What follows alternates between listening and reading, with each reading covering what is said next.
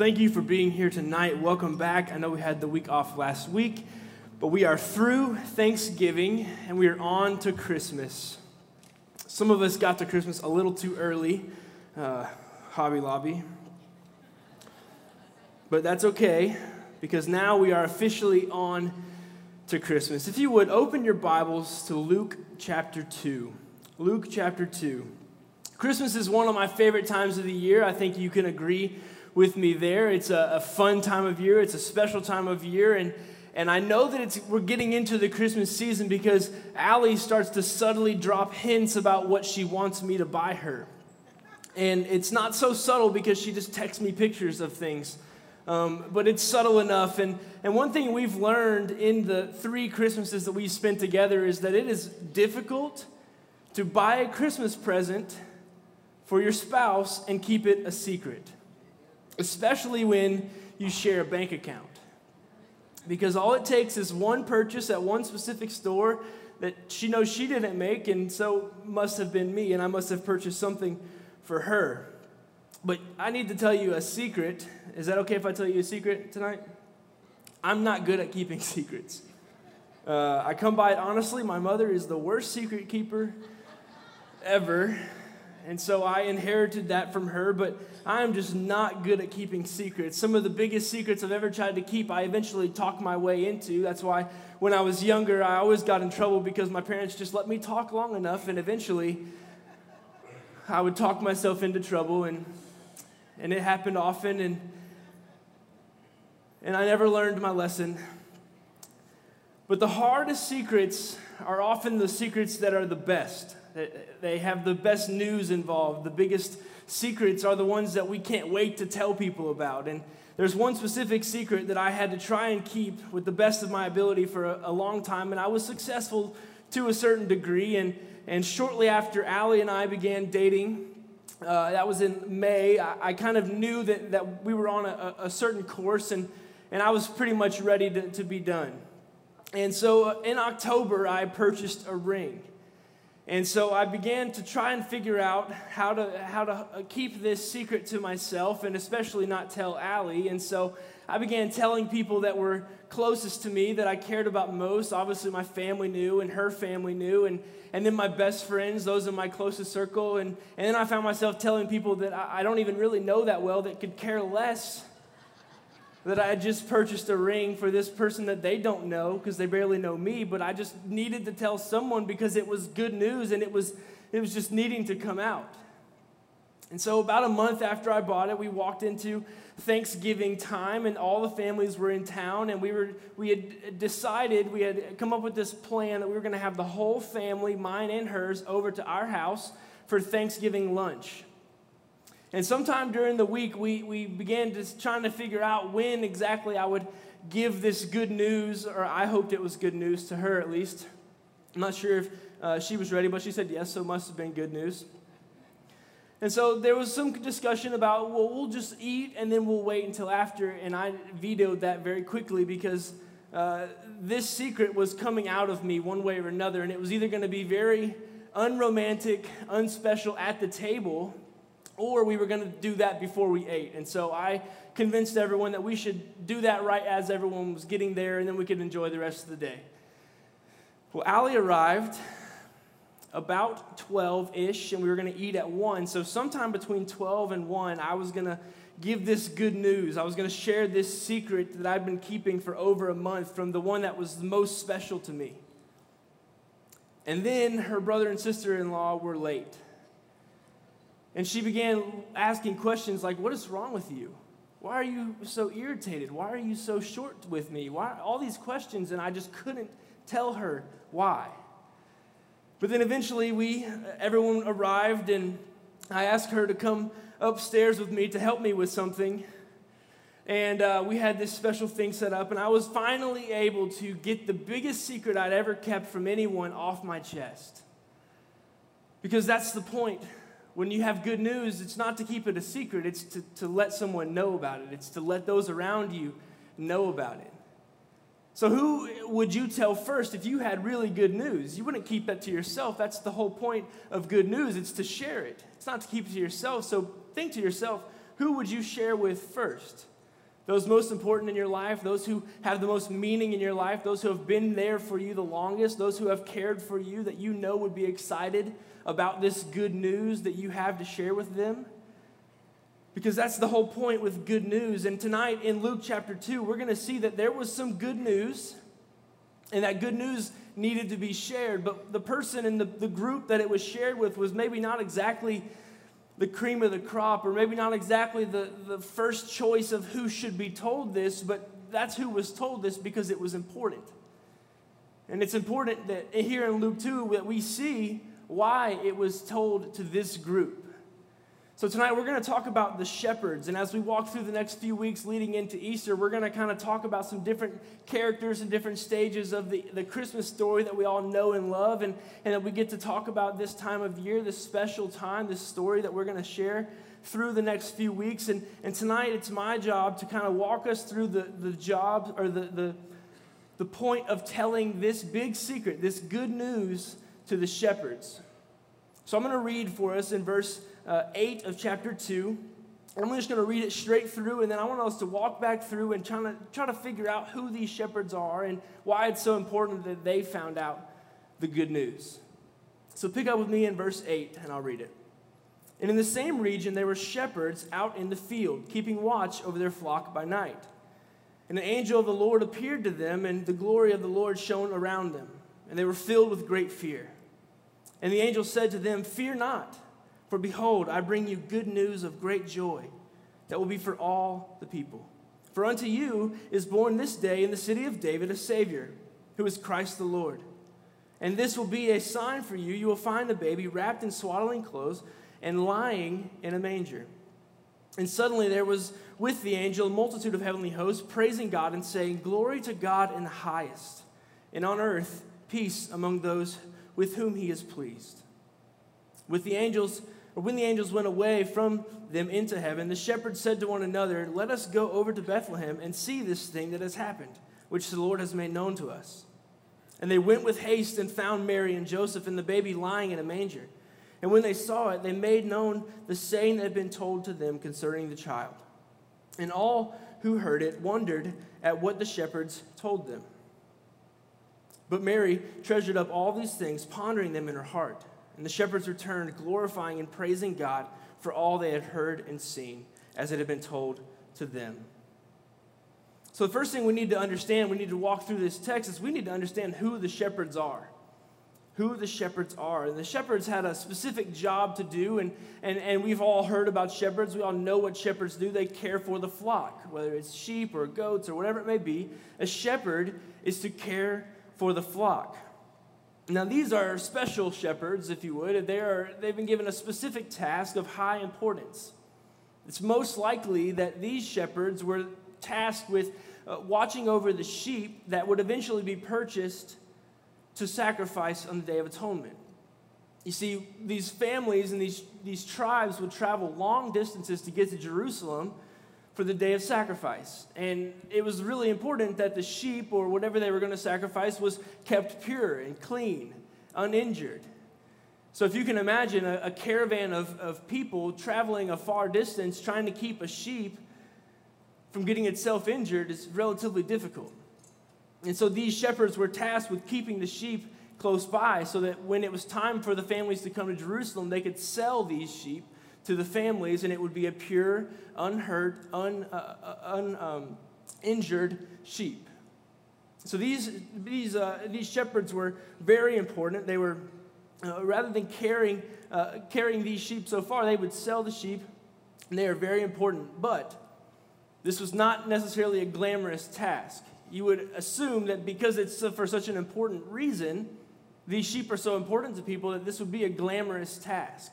But it wasn't. Because these shepherds and shepherds in this day and age were social outcasts. They were rough characters. They were people who didn't have any influence. They were kept on the outskirts of town. They were supposed to be outside of the, the view of people. They were not they were not good people. They were not necessarily the people that you would think of as the most important. And quite frankly, they had nothing that would qualify them to be in this situation when the angel shows up. Not one thing about them made them worthy of hearing this good news. So the shepherds were the least likely to hear about the good news. And furthermore, they were probably the most unexpected to hear about it first.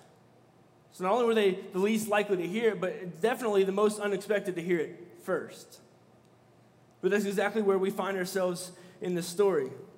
You see, it would have made sense for God to choose the religious elite because after all, they've been studying the scripture, they've been studying all these things. They understand that a Messiah is coming, and so it would make sense. It would be logical if the, the angel showed up at the synagogue to tell all the, the preachers and the scribes and the scholars. That would make sense. They would be the ones that people would listen to. They'd be the ones that people would, would align themselves with. And when they said, the Messiah has come, people would get in line. But that, that, that would have made a lot of sense, but that's not what God did. And it would have made sense for God to tell a king or a rich man, somebody with influence and power. Because after all, their testimony, when, when they go to tell people about it, when they go to share their experience, a king or a rich young man or a rich ruler would, would have a little bit more sway over people's hearts and minds. When a king tells you a story of something that's happened to him, you're a little bit more likely to listen to that king than you are a shepherd. And although the, the shepherds were the least likely and the most unexpected, that's exactly who God chose to tell first. For a very specific reason, because we know that God is not a God of, of coincidences, and we know that if He told the shepherds first, that He told them for a very specific reason. And as we begin to align ourselves with these shepherds, as we begin to look at these shepherds' lives and try to figure out how we can find ourselves in them, we uh, have no obvious qualifications for hearing the good news either. We have no obvious qualifications. We haven't done anything to make us more likely. We haven't done anything to make us deserve hearing the good news. And yet, God has chosen to share this good news with us. And so, as we begin to look at these shepherds, we may not be the shepherds, we may not be the social outcasts, we may not be as smelly as these shepherds were because we have showers and we can use them. But what we do know is that God chose to use the least then, and He still chooses to use the least now.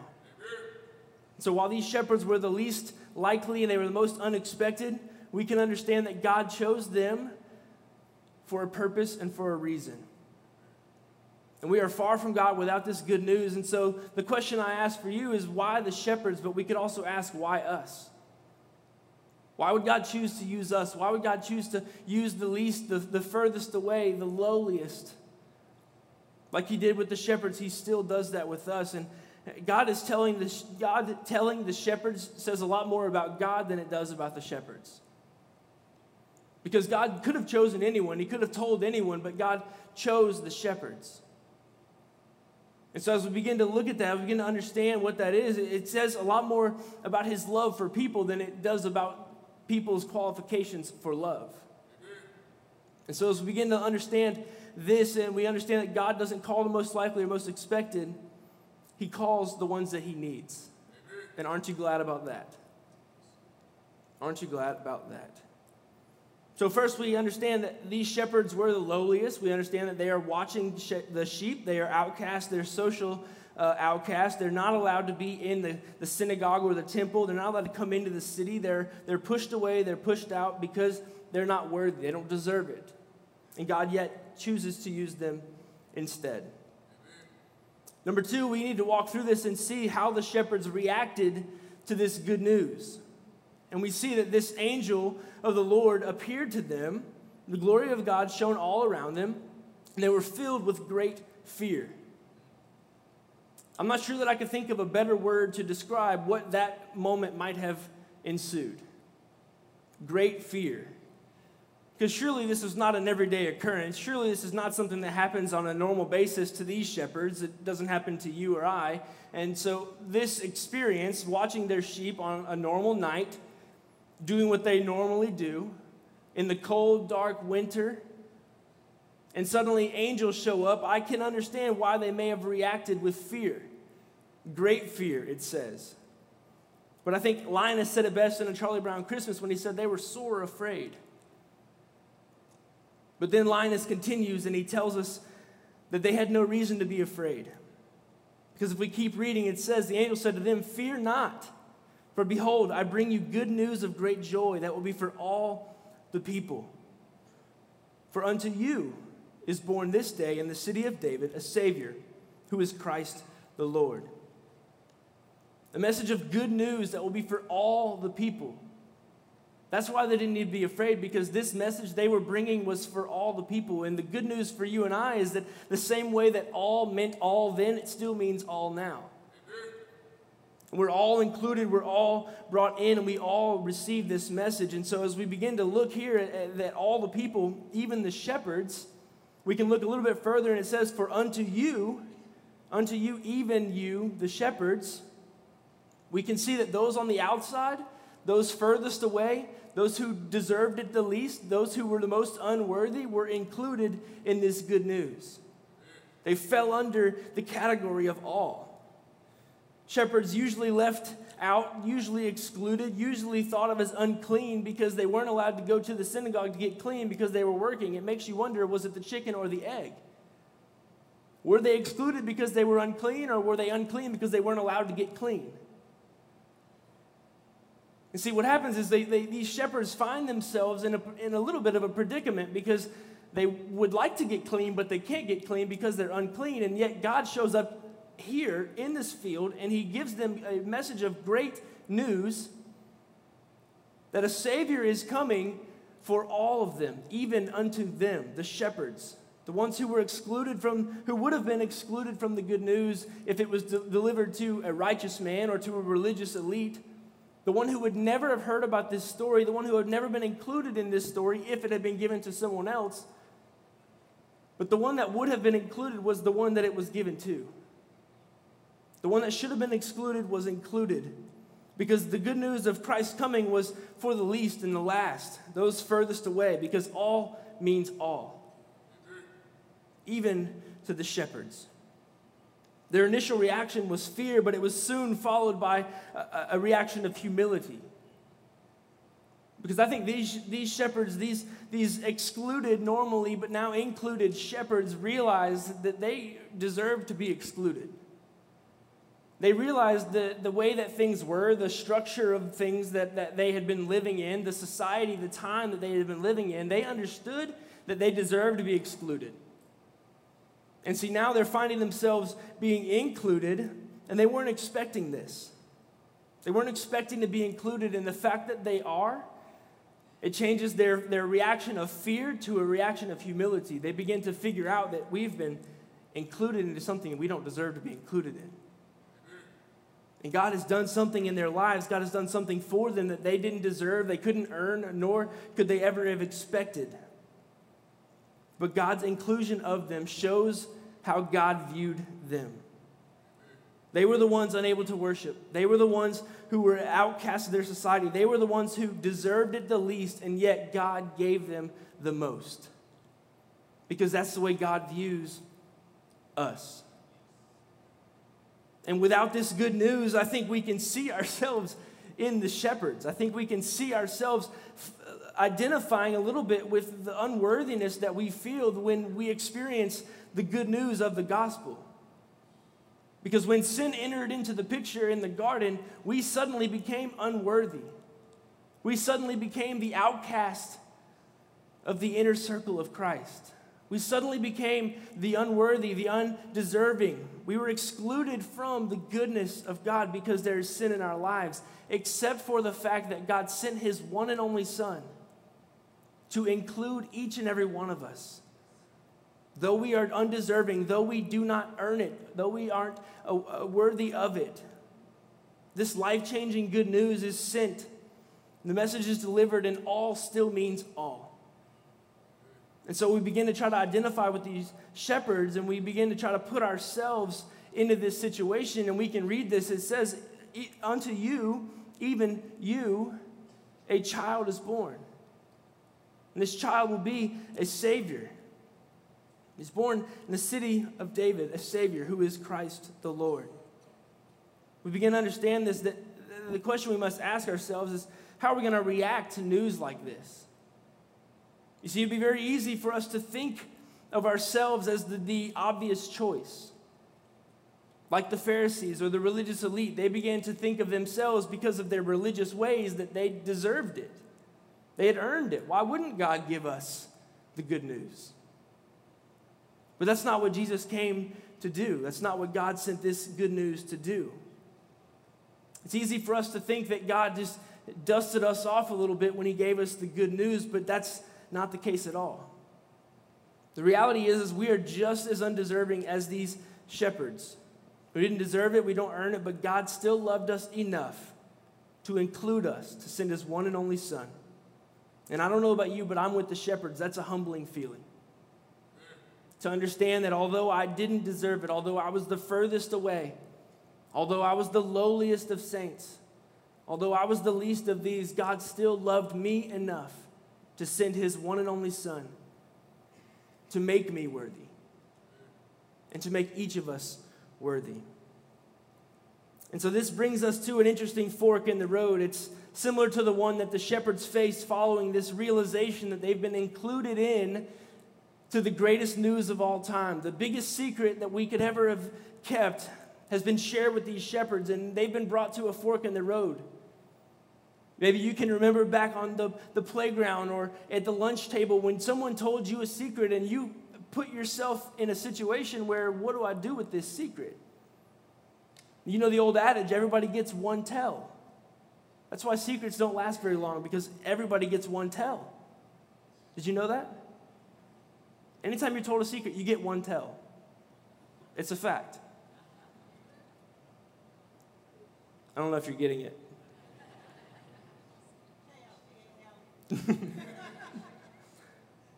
These shepherds find themselves at a fork in the road. They've been told a secret, they've been told the good news, and now they have a choice to make.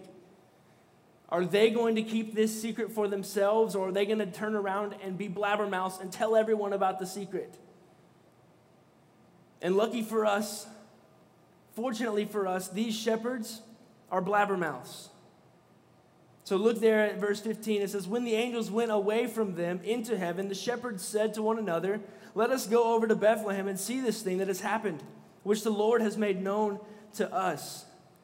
You see, now we're going to see how the shepherds responded to this good news.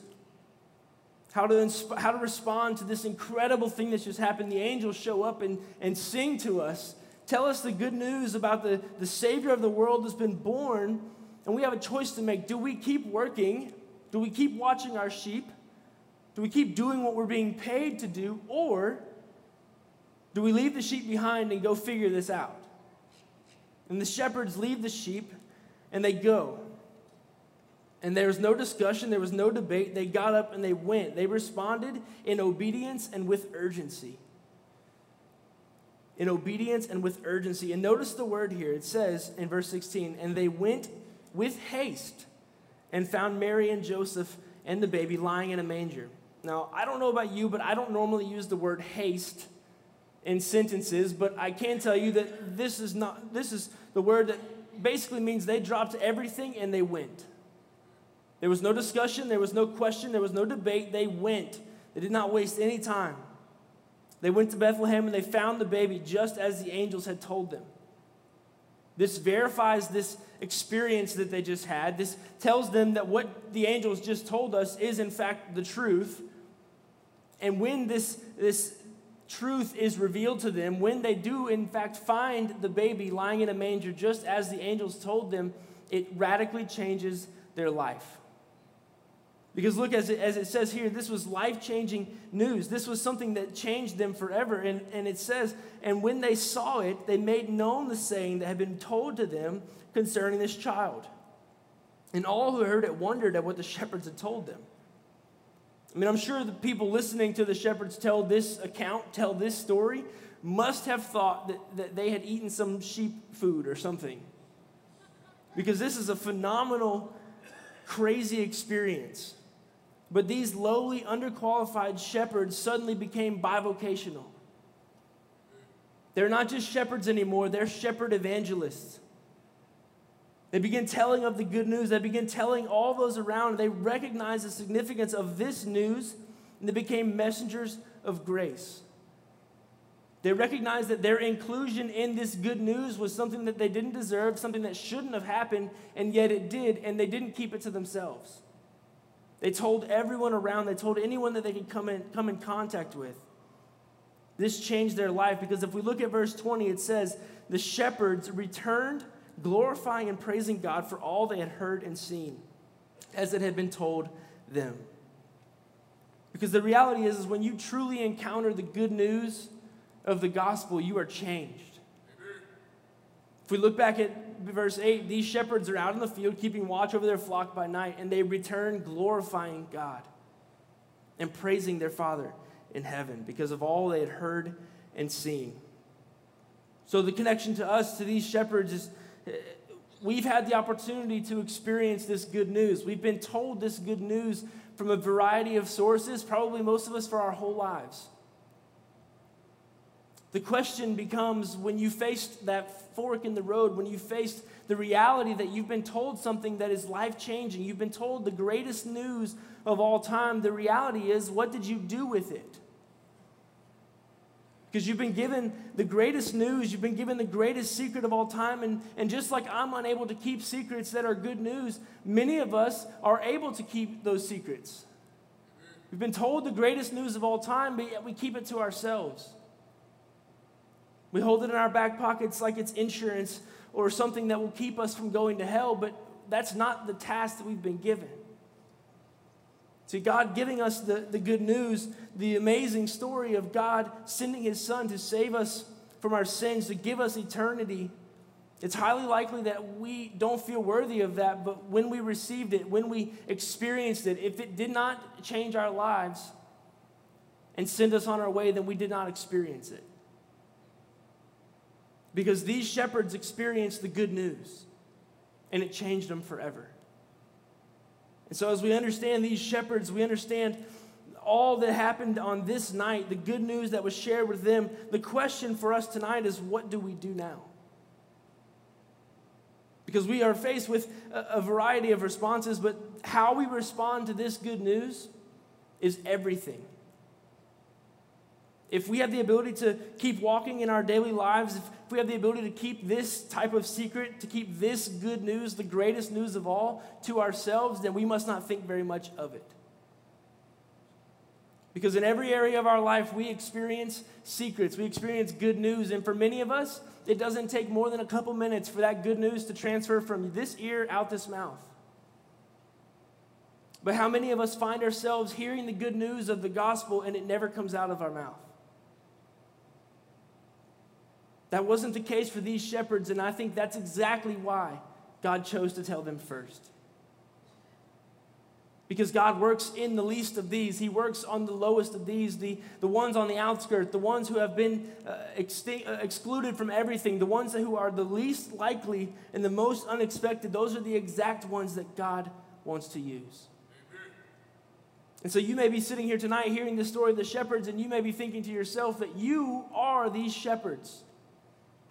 You feel like you're on the outside. You feel like you don't deserve it. You feel like you don't uh, you haven't earned the good news. But the reality is, is the same way for these shepherds that this good news came for all, it still comes for all. And so many of us in this room, we've heard this story before and we've walked through this before, but the question is, is how are you going to respond differently now? Because as we study this story over the next few weeks and as we begin to understand this good news that has come to us, this good news that should be life changing to us, the question I want you to walk away with tonight is how are you going to respond to the good news? Because it says everything about how we value the good news and it says everything about how we value Jesus. And so, my prayer is that we would not walk away from this text, we would not walk away from this example of the shepherds unchanged. So, we would walk away with a new understanding, a, a new uh, ex- experience of the gospel, the good news that's been given to us. Because if we're able to walk away from the gospel, then it doesn't mean very much. There was a, a kid I went to college with that uh, had a friend uh, that was the craziest person I've ever met, and in more ways than one. And, And he came down a few times to visit my roommate, and, and he was just off the walls. It was the most concerning thing that I'd ever been around. And one weekend, this kid came down to visit my roommate, and he was just the most different person I'd ever seen in my entire life. It was not the same person that was here a month ago. And we were sitting out at the kitchen table, and, and I finally just asked him, I said, uh, Yo, man, wh- what is up with you? I mean, I'd asked him that before, but it was like just because he was. But he looked at me and he said, Well, I started going to this Bible study with this girl that I liked. And I heard a story about Jesus, and it just like, it was like I, it was opening my eyes for the very first time. And I'll never forget it. He sat across the table from me, this kid that I was concerned about,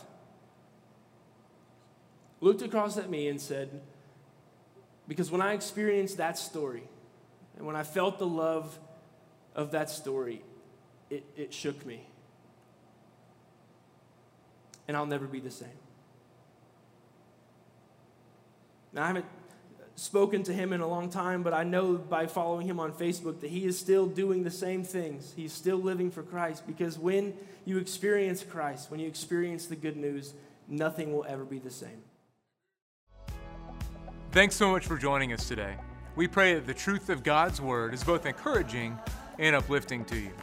If you'd like more information about our church, service times, or locations, or if you have a question about what you heard today and you want to connect with someone, I want to encourage you to visit us on our website at championforest.org. Have a great day and God bless.